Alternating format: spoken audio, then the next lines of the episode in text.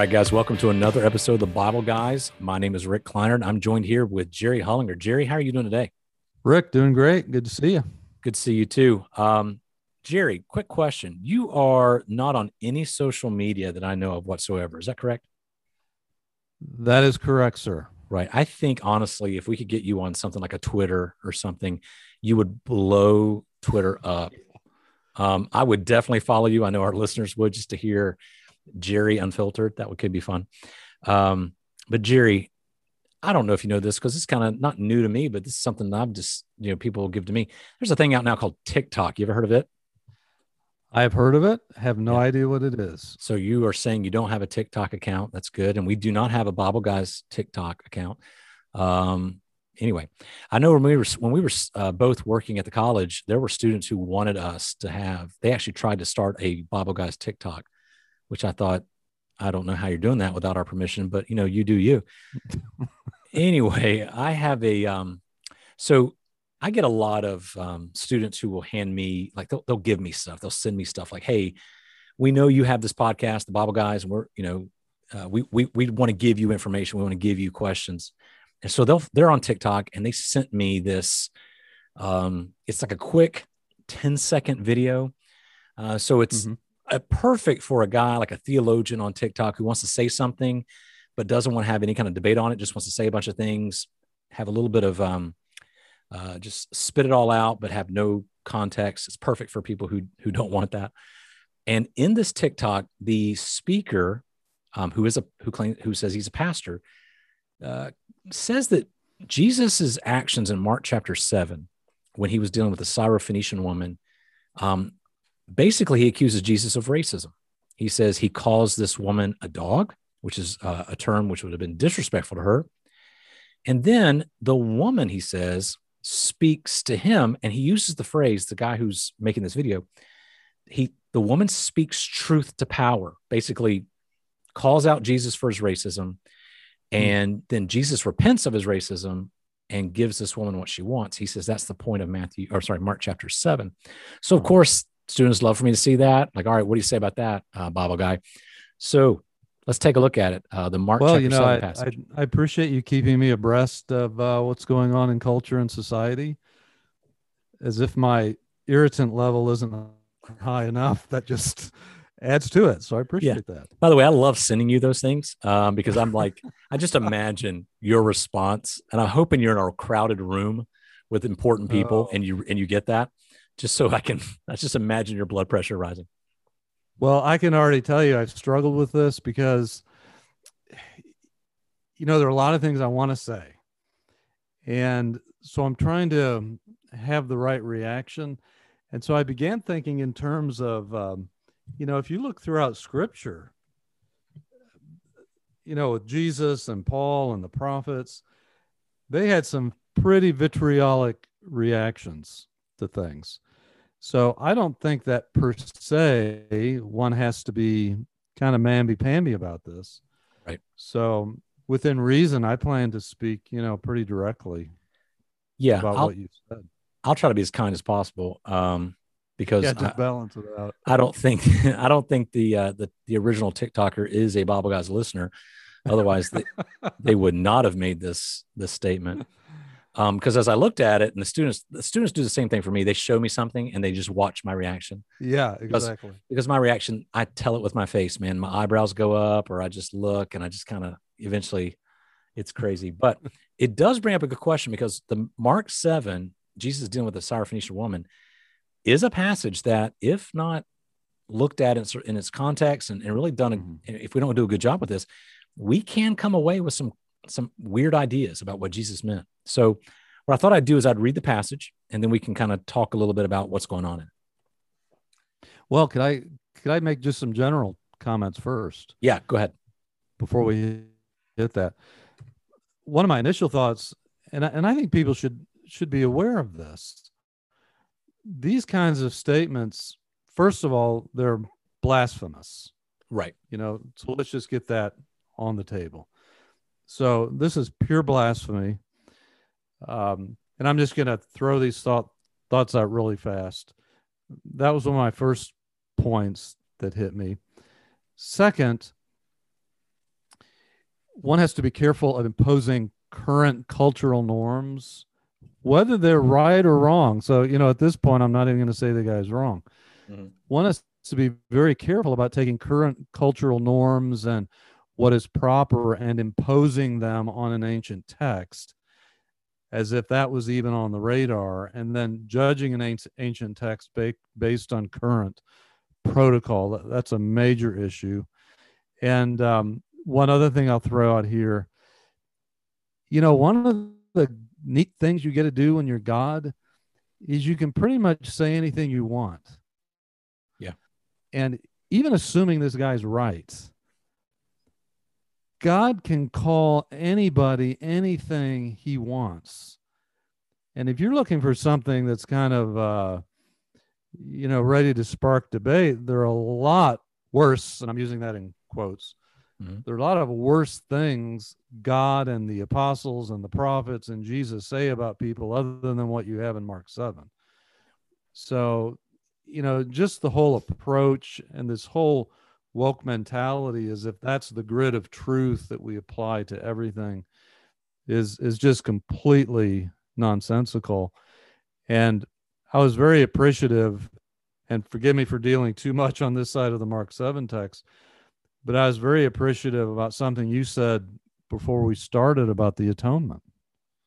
Right. When when we talk about this and to say these things about jesus to attribute these faults to jesus is to really deny then his deity because if yep. Jesus is making a mistake here, if Jesus is acting in some kind of sinful way as he is um, accused of doing so, now the atonement is completely done with. Now we have, we do not have deity dying in our place. Therefore, the mm-hmm. atonement is not sufficient to cover sin. Now we just have a human dying. And so then you, to, to, to make the statement you're making, you, uh, he makes here, you also have to do something with the atonement. The atonement can no longer be the penal substitutionary view of the atonement that is espoused by the apostle paul the apostles and you know majority of church history. Um, yes there were other ideas but we see that early on in church history that the penal substitutionary atonement view was the predominant view and the one espoused by paul. Yeah um, if if jesus commits one sin even if it's just a thought or a word or anything he is not fit as you said to die in our place and that immediately reduces him to being just another religious guru or teacher. And and my advice would be, and I hate to refer to Christianity as a religion, but if what Jesus says is problematic to you, then just find another religion. Hmm. Because you know, this is something he said as God. It was not sinful. And as we'll see in the Mark 7 text, it was perfectly appropriate for what was going on. All right. Well, that being said, let's look at take a look at the Mark 7 passage. We're, we're in Mark chapter 7, verse 24 through um, 30. And this is the way it reads in the in the ESV. It says, And from there he arose and went away to the region of Tyre and Sidon. And he entered a house and did not want anyone to know, yet he could not be hidden. But immediately a woman whose little daughter had an unclean spirit heard of him and came and fell down at his feet. Now the woman was a Gentile, a Syrophoenician by birth and she begged him to cast the demon out of her daughter. And he said to her, Let the children be fed first, for it is not right to take the children's bread and throw it to the dogs. But he she answered him, Yes, Lord, yet even the dogs under the table eat the children's crumbs. And he said to her, For this statement you may go your way. The demon has left your daughter. And she went home and found the child lying in bed and the demon gone. Hmm. So, what we got going on here is the question what did Jesus mean when he said what he said because at first glance it sounds like he's calling this woman and the, the, the gentiles dogs. So here's where the argument comes in. I'm going to start if that's okay. The argument comes that, that this is meant to be a derogatory term. Now what we need to understand about the culture is that the jewish people at this time uh, we see these in extra biblical writings they did use the term dogs for gentiles but it was a different term it was more of a term for like the wild dogs, you know, the, the scavengers, the, and, the feral dogs. And, and even, and even that, and even, excuse me, even that term, I don't think was used as often as a lot of commentaries claim right. it was. Right. But And you were going on to make a distinction in terms. Right. And the term here in the Greek, um, here in this passage in Mark chapter 7, um, it's the Greek word uh, kunaria or kunarios is used in that passage. Mm-hmm. That, that term doesn't mean wild dogs or feral dogs or scavenger dogs. It, it literally means little dogs that were used as pets in the yes. home. So like literal yes. parts, extended parts of the family, if you use that term, that's that they were they were seen like that. Even a lap dog. Yeah. And so again, you're calling, I mean, still somebody might listen and go, yeah, but it still calls my dog. But it, it's meant mm-hmm. to be like not a term of affection, but definitely not a term of derogatory term. Uh, it, it's not the same.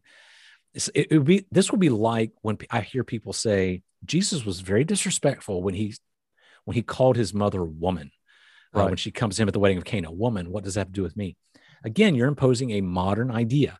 Um, yes. If, if I called my wife, Hey woman, that's not going to go well. Um, that's that's a disrespectful terminology. He's using that. It's in the text of the Greek. It's a term of endearment in that culture. It's is we could translate it maybe like dear woman, dear lady, rather than just woman.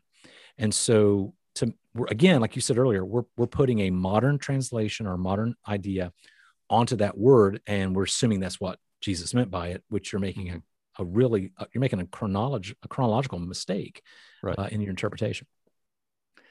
So so then he he does say that term, but then she responds. She's and the argument from the guy who had the TikTok said she's questioning Jesus. She argues Jesus's argument.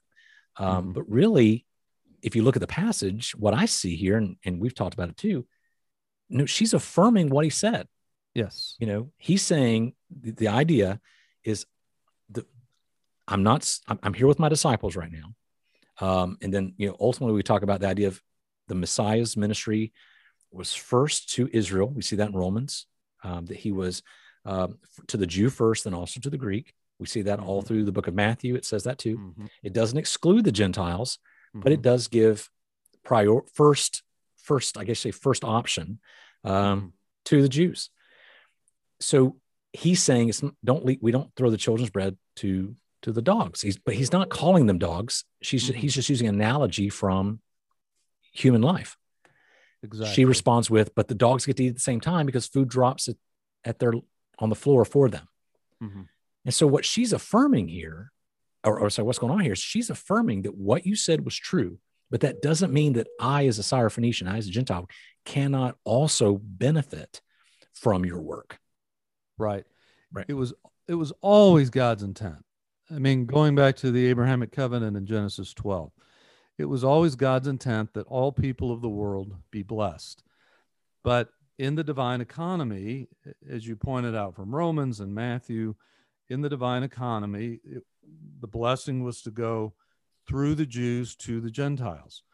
One sees the same thing playing out in the book of Acts. And, and I'm kind of with you. It's, it's not so much that he's calling her this, even, though that would have been perfectly fine.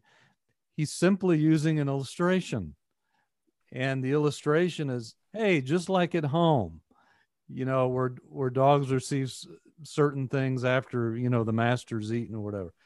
That's the way the gospel's moving in the divine economy. So it's simply an illustration.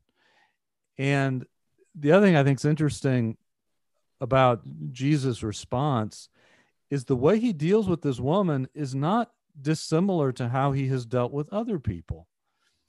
He's he's pushing them to exercise faith. And that's what's happening here.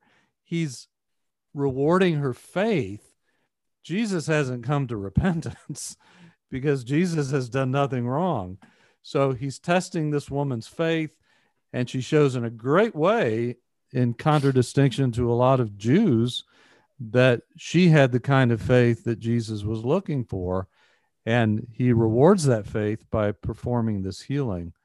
So you know the whole scenario is very common and fits into the whole um, way scripture moves in this regard yeah you said that jesus would would push their faith that's a good term because you see this a lot um, specific, specifically in john chapter um, six um, one of my favorite passages is when jesus starts teaching some really difficult teaching and those who what i would call the they were the ones interested but not quite quite committed.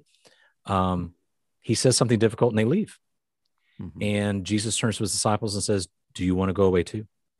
And Peter's response, I love it because he he exercises faith without knowing everything. He just says, Where where else are we going to go? I mean, he in essence is saying, Yeah, I, I don't get what you're saying. I have no idea what you're talking about. But I don't I know that you're the only one who has the words of eternal life, and you are the the, the Son of God. Mhm. So so Peter is his faith is tested. He's like, Do you want to leave too? Well, there's no other place to go. I don't get you, but I know you are the Messiah. And and that doesn't mean I'm going to leave. You know, I'm not going to leave for that. And so we see that a lot. Um, you know, we've seen it in places where, um, like the, the the Roman centurion talks about, you know, if Jesus says, "I'll come to your house and heal him," he says, "No, y- you just say the word, and I know he'll be healed." And Jesus says, "I haven't heard seen faith like this in all of Israel." So you Mhm. see those instances uh, Mhm. all through the Gospels. Um, but I think what really rubs people the wrong way is the perceived idea that Jesus is using terminology here um, Yeah. that would be offensive. But again, like you said earlier, we have to understand it in its original context, what Jesus is saying, and and what's his what's the point here. Uh, I even heard I heard one commentator uh, try to say, say the idea that Jesus was maybe speaking tongue in cheek here, that he he didn't mean this, but maybe the disciples did. He's kind of showing them um, how they sound. But even then, that that's to do a couple different jumping through hoops that the text doesn't Right. let you do. It's it's more safe in the text to, to understand what what Jesus is saying in regard in specifically his role with as Messiah to Israel and to the Gentile world, like you said from Genesis 12, and then the idea that, as you said, Jesus is not being he's not being derogatory here. He's testing or he's pushing this woman's hmm. faith. Yeah, and if if individuals like this would actually take the time to read the gospels, all of them, I mean, it is so easily demonstrated how Jesus went out of his way to reach people who were considered outcasts in the Mhm. culture. Uh, I mean, you know, story after story, so much so that it was scandalous Yeah. as the religious leaders were accusing him of showing showing favoritism to the greatest of sinners and those who were outside of Judaism and Jesus just quite frankly said you know those are the people I came to save Yeah. and, And his- this sorry, would go against- against the tenor of Jesus entire ministry Yeah, and his and just in Mark alone, you see Jesus' interaction with with women. Uh-huh. Um, he is not being disrespectful to women anywhere uh, in any of the Gospels, but definitely Mark, where this story takes place. You see his interactions with women all through this. He's he's Right. always handling very gently and very lovingly.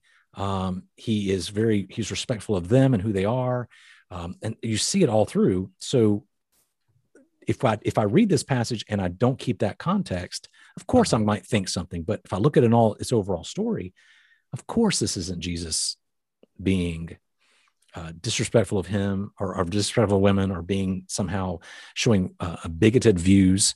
Uh, you can see it over in the overall context. absolutely absolutely All right. Well, again, if you've got a question for the Bible guys, we love to take questions.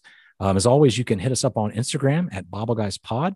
Uh, that's also our Twitter handle too, if you want to get us on there. Uh, you can also uh, email us at BibleGuysPodcast at gmail.com and make sure to like and subscribe um, to the Bible Guys on your favorite listening platforms. For Jerry Hollinger, I'm Rick Kleinert. We'll see you next time.